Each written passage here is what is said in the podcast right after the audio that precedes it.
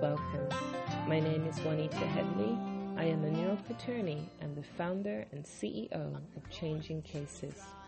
You are listening to a set of discussions dealing with the issues of human trafficking, child abuse, and of course, Can you keep a secret? Keep it, keep a knowing how to respond to the question secret. No, keep a secret. Can you The following weeks and months, I'm going to take a look at some hard hitting topics with a view to educate, empower, and inspire you to change the way that you think, act, and respond to better safeguard the children in your world. Stay tuned till the end of the show, where I'll be sharing with you how you can get a copy of my new book and about some upcoming live Zoom trainings and how you can have your questions featured in a future episode of this show. Together we can be stronger, so we can talk about it. Yeah, we can talk about it. Yeah, so we can talk about it. Talk about it. Yeah, let's talk about it. Yeah, I feel lonely deep inside. Let's talk about the movie Caged No More.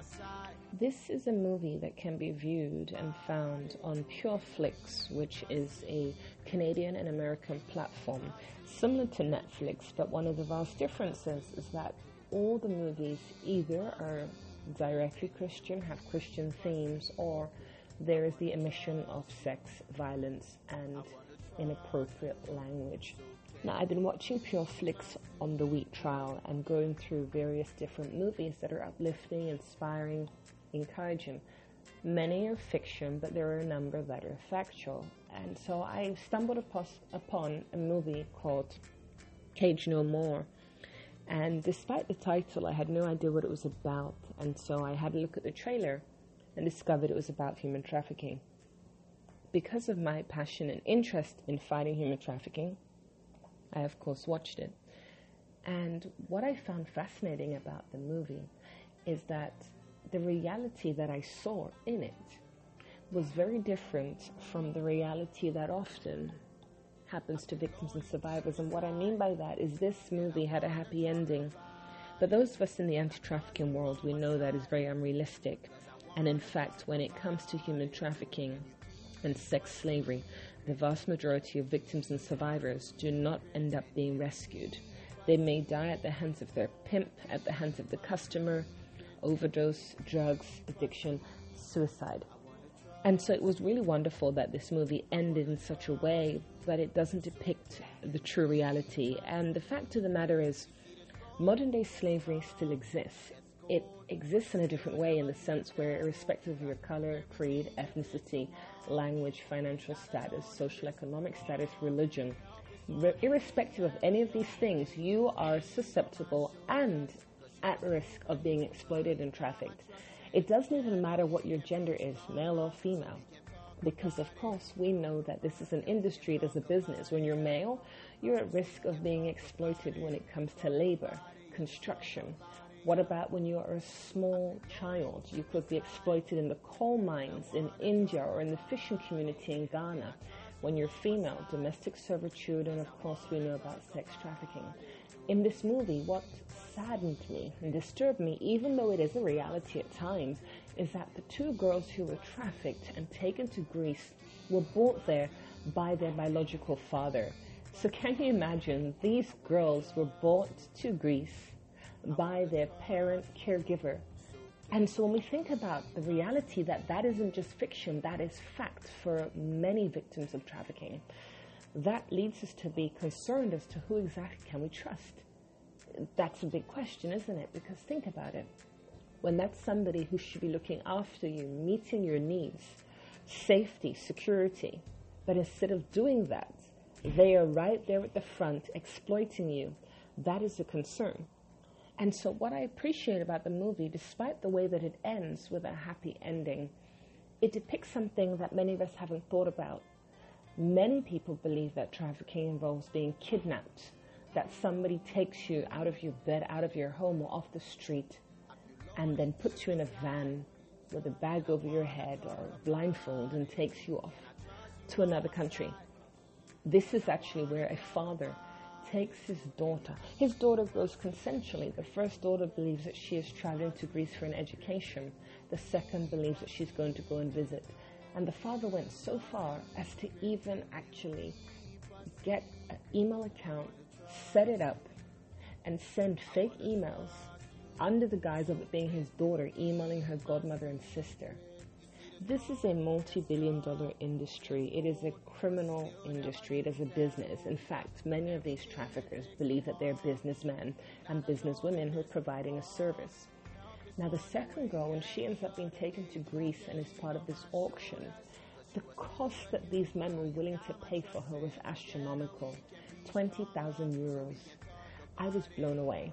And the reality is that when it comes to a human being being sold in the sex industry, they can be sold over and over again. And it's a very lucrative industry because the amount of money you can make on a person's body. Think about it. Some of these women and girls who are victimized, they are under the influence of drugs or alcohol, so they're very docile. They get drugged up so that they're just there to be used by these so-called customers. And in this story, we see a young guy, a young Greek guy, try to rescue daughter number one, and he's unsuccessful and they say that in fact she's dead. Now, when I heard that, I had a feeling that's not true. There are times when she's no longer useful and she'll be murdered. There are other times when she'll be sold on. Her value has decreased, but she'll be sold on to someone else. And as the movie rightly says, these individuals become slaves. It is hard for us to wrap our heads around it. Even when we go outside and we see individuals who are in impoverished situations, whether that is an individual who may be begging or living in a community that is unsafe, in unstable housing, a person who is working illegally because that's the only way for them to be able to support themselves. Each of these people, in their own way, are vulnerable. They're vulnerable to being taken advantage of. They're vulnerable to being exploited. And that's what it all comes down to. These two girls can you believe, were vulnerable because they trusted their father. That's kind of ridiculous, but that's the reality. They trusted their father. They had no reservations about getting on a flight with him, believing that they would be going to the UK. However, and I'm not victim blaming here, but I find it fascinating that when the daughter gets onto the flight, which we do not see, the, second daughter at least, and it says Greece, did she not have questions? how was her father able to convince her? We know that people who are involved in the criminal industry are often very charismatic and very good liars. So I'm definitely not blaming, but I'm thinking about the alarm bells. In fact, quite recently I heard a story about some children who were at a human trafficking presentation at their school. And as a result of being educated on this, when one of their friends said to them that they're going to go for a job interview, they'd been twice previously with their father, but on the third occasion, they were told to come by themselves after hours and not to tell anybody about the interview. These two students who had been in the human trafficking class said to their friend, Do not go, this is how people get trafficked. That's an amazing success story. Knowledge is power. Think about it. If this child had followed the advice and direction of the so called interviewer, they would have most likely be trafficked and never seen again, or at least exploited sexually on that occasion, maybe blackmailed with photographs or put in compromising positions. But the fact is, is that that child broke rule number one. They did not keep secrets from their friends. And their friends paid attention, heard information, had the knowledge, and were able to relay that information to their friends and able to protect them from what have, could have been a situation that would have ended up very negatively with exploitation, trafficking, slavery in any form, or worst case scenario, even them losing their lives. What a lot of people don't realize is that when it comes to human trafficking, it doesn't have a certain look. And that's the reality.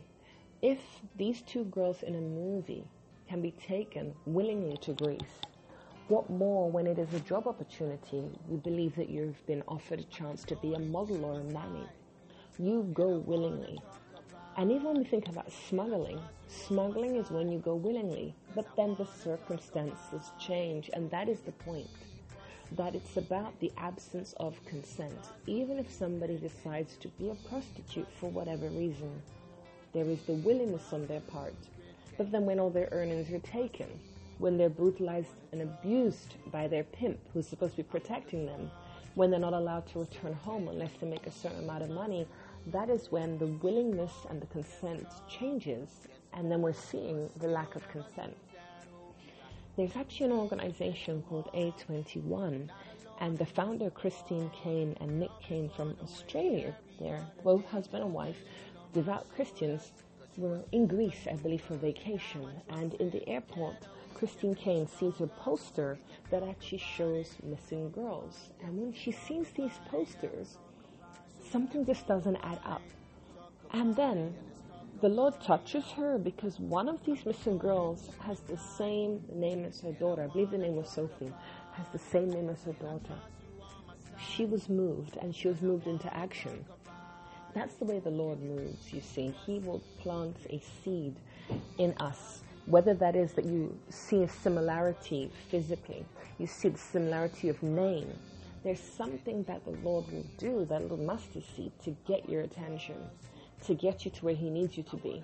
Yes, you're in an airport looking at posters, but God has other plans, and the plans that He had was for Christine and Nick Caine to set up an organization, A21. And this organization has moved beyond their original foundation in Greece, and they are now also in the UK, the US, and other parts of the world. Greece, Germany, and many other parts of Europe, there is a huge increase in trafficking, a huge increase in girls being sold on the black market. When we consider the legalization of prostitution and thinking that's going to solve problems, we're failing to accept and realize that it's all about supply and demand, and that the demand is often for what is available on the black market. When something is available to us, we often take it for granted. When it's no longer available or not available, there is this lure towards it, there is this drive, this desire. And I say that because when it comes to human trafficking, primarily they're looking for young girls. They're looking for a virgin. They're looking for young boys. They're looking for the innocent, the naive. And so there's a higher price on that. So even though prostitution may be legal, which I wholly don't agree with, the reality is that once a girl or woman gets to a certain age, she's no longer fresh for the pickings, if I can even say that. And what sometimes and often happens is that these girls age out of the system of prostitution and therefore become pimps themselves. So the victim now becomes a perpetrator. And so we have to consider the dynamics of this. We cannot simply say this is the solution, this is the answer. Because even if we decide to prosecute all the pimps, the difficulty that we have when we prosecute all the pimps, these girls are in brothels, they're in they're locked often, secured in a house, not necessarily a cage, secured in a house, maybe in a room that is padlocked on the outside. That is their means of an income. That is how food is put on their table. So when you arrest, charge, convict, imprison every single perpetrator of human trafficking, well, where are the girls? Because if they never tell you where the girls are, how would they ever rescued? So that isn't the solution. I'm not saying do not penalize them. I'm saying that you've got to consider if that's the approach you're going to take, you need to know where these girls are. If not, they will starve to death and die. In addition to that, you've also got to consider these girls and women, they need the way to make an income. The trauma that they've had psychologically, physically, mentally. The reality is that these girls and women, without getting support, they will end up often in a vicious cycle of being exploited again and again and again so you haven't really solved their problems. Yes, you've got rid of that major issue of having the pimple trafficker, but you haven't dealt with the challenge of living a life after exploitation, after slavery. These women become very dependent often on their pimps and traffickers. They sometimes believe that this man loves them. That's why many a time they will refuse to speak out against their captor. Sometimes, because it's not always the case, sometimes these pimps and traffickers will build these women up and then tear them down. They will destroy them emotionally, physically, gang rape them. It's called seasoning. They'll put them through a process so that these women become putty in their hands. They will not fight back. They will just simply go ahead, go along, acquiesce with every single demand that that pimp and trafficker gives. It's not that easy to leave. When people say, why doesn't she leave? It is not that easy. The fear is what stops them. Even recently, I was dealing with a case, and as I was going through the case, the person spoke about freezing. There's flight, fright, and freeze. Flight is when you run away. Fright is when you're afraid. And freeze is when you don't do anything. When you have the flight, you can respond and react in so many different ways. And I say flight, fright, and freeze because fright is a reaction, it's an emotion. It's a response to a situation. When you're fearful, what do you do? Do you respond back to the individual who's causing you harm, attacking you, hurting you? Do you freeze? Do you run away? It is so easy for us to say, why doesn't she leave? without understanding the dynamics behind it. It is very difficult, and as I've often said, fear is false evidence appearing real. We become frightened of the unknown, frightened of what will go wrong, what will happen next, what if. It's the what ifs that will stop a woman in domestic violence from walking out of the front door when her husband's at work. It's the what ifs that will prevent a child from speaking up about being sexually abused. It is the what ifs about a prostitute on a street corner simply walking away and never coming back. It's about us as victims, survivors, staying where we're comfortable. Yes, it hurts. Yes, it's painful. Yes, we're being raped every night, physically abused, tortured, sexually abused. We're going through this experience, but we feel, as strange as this sounds, we feel safe in the known. As the saying goes, better the devil you know we don't like what we're experiencing, but we know what to expect. We're prepared for it.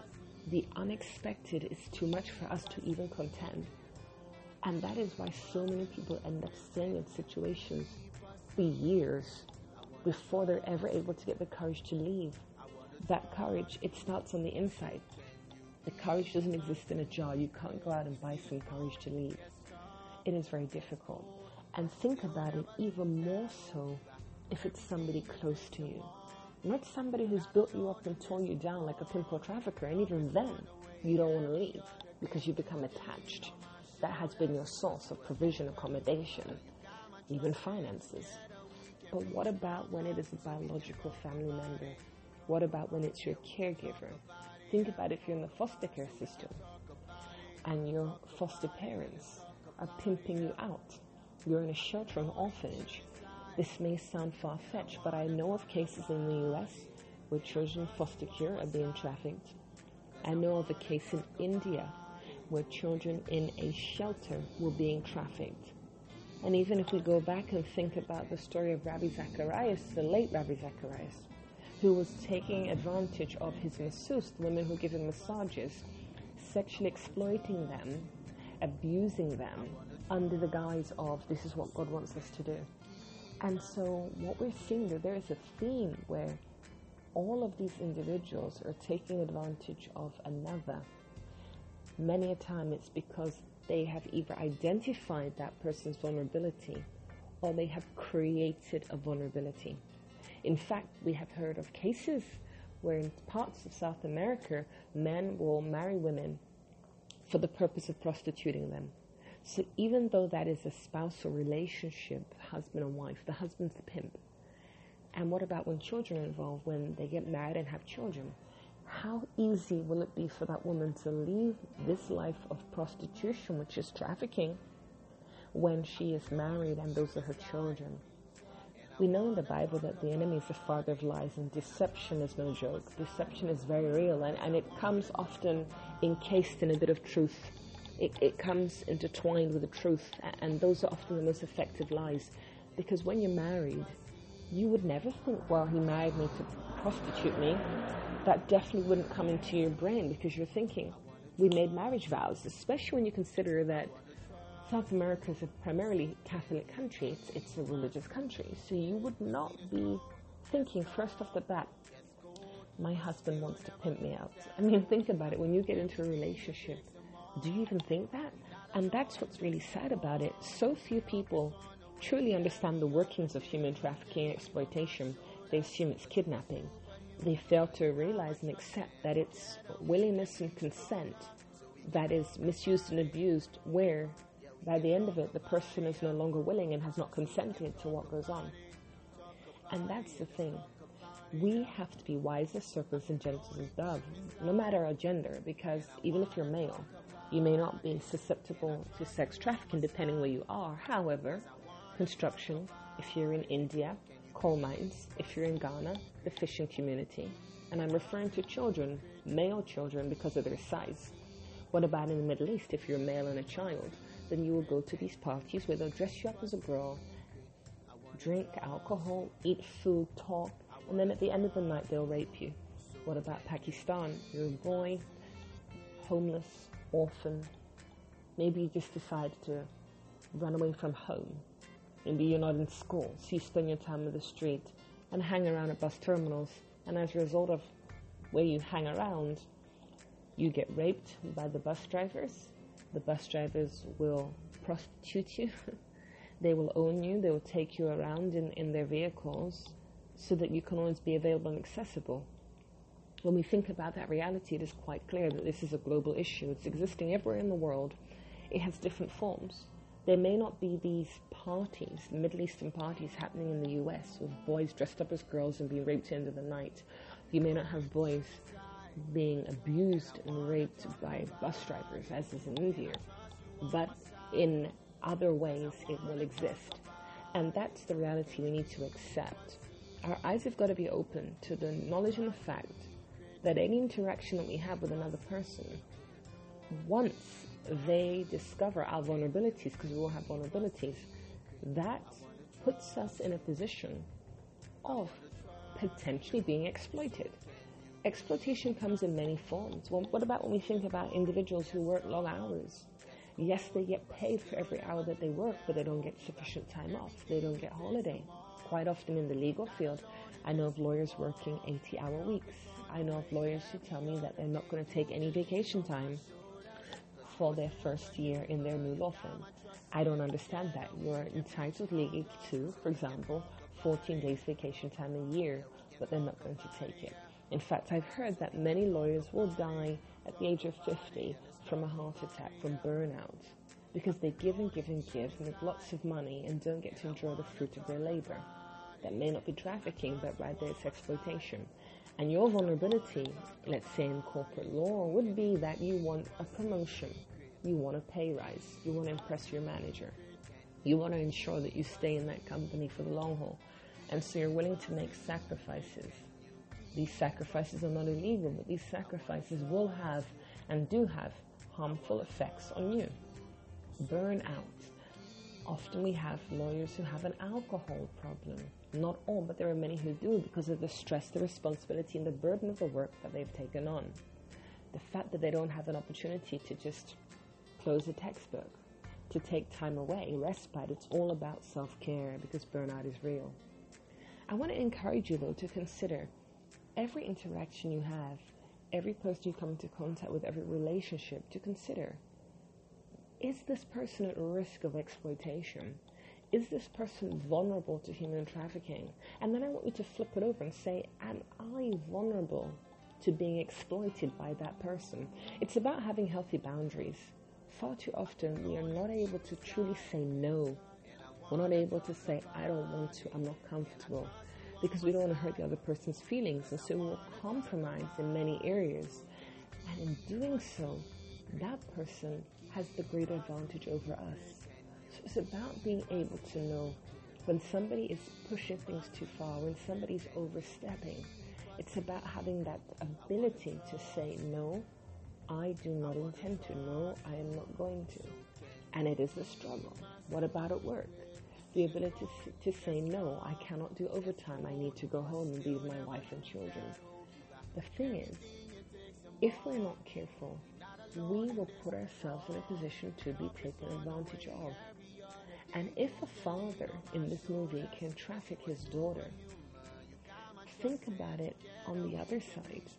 When your employer overworks you and doesn't pay your overtime, that is exploitation in its own way. Just because he's paying doesn't make it okay. It's about understanding and knowing your value. Many of us do not know our value. And even when we do, because of fear, we're unwilling to assert ourselves to protect the value that we have in our relationships with our family, the value we have and the need we have because of our value for self-care. And so those are just some things to consider. When you're in a relationship with any person, platonic or romantically, ask yourself, am I being exploited? Could I be exploited? Am I at risk of being trafficked? it might seem far-fetched, but it really isn't. Because there are many a case and many an instance when it's the person closest to you who traffics you. Your boyfriend, your spouse, your father, your mother, your siblings, your classmates. And remember, there are instances where people are trafficked and they go home every night. In fact, I know of a case of a woman who had a child and was married.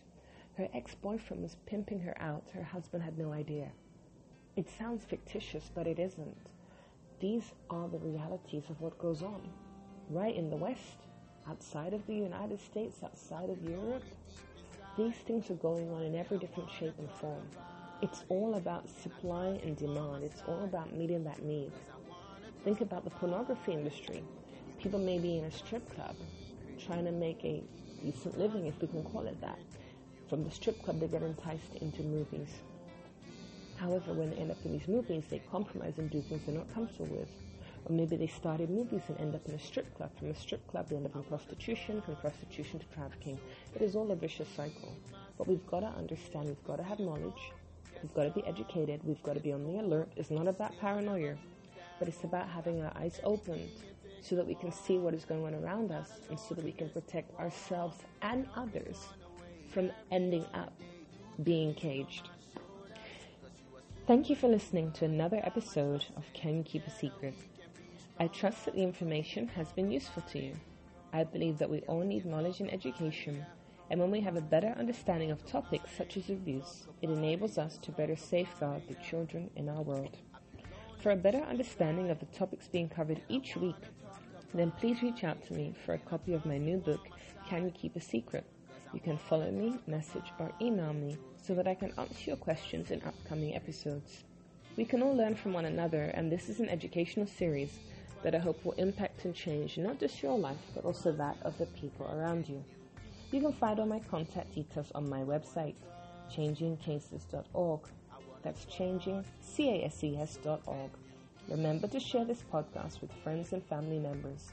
There are victims and survivors in your world, you just don't know it. But if we can all be educated, then the world will be a safer place. Please tune in next week for another episode.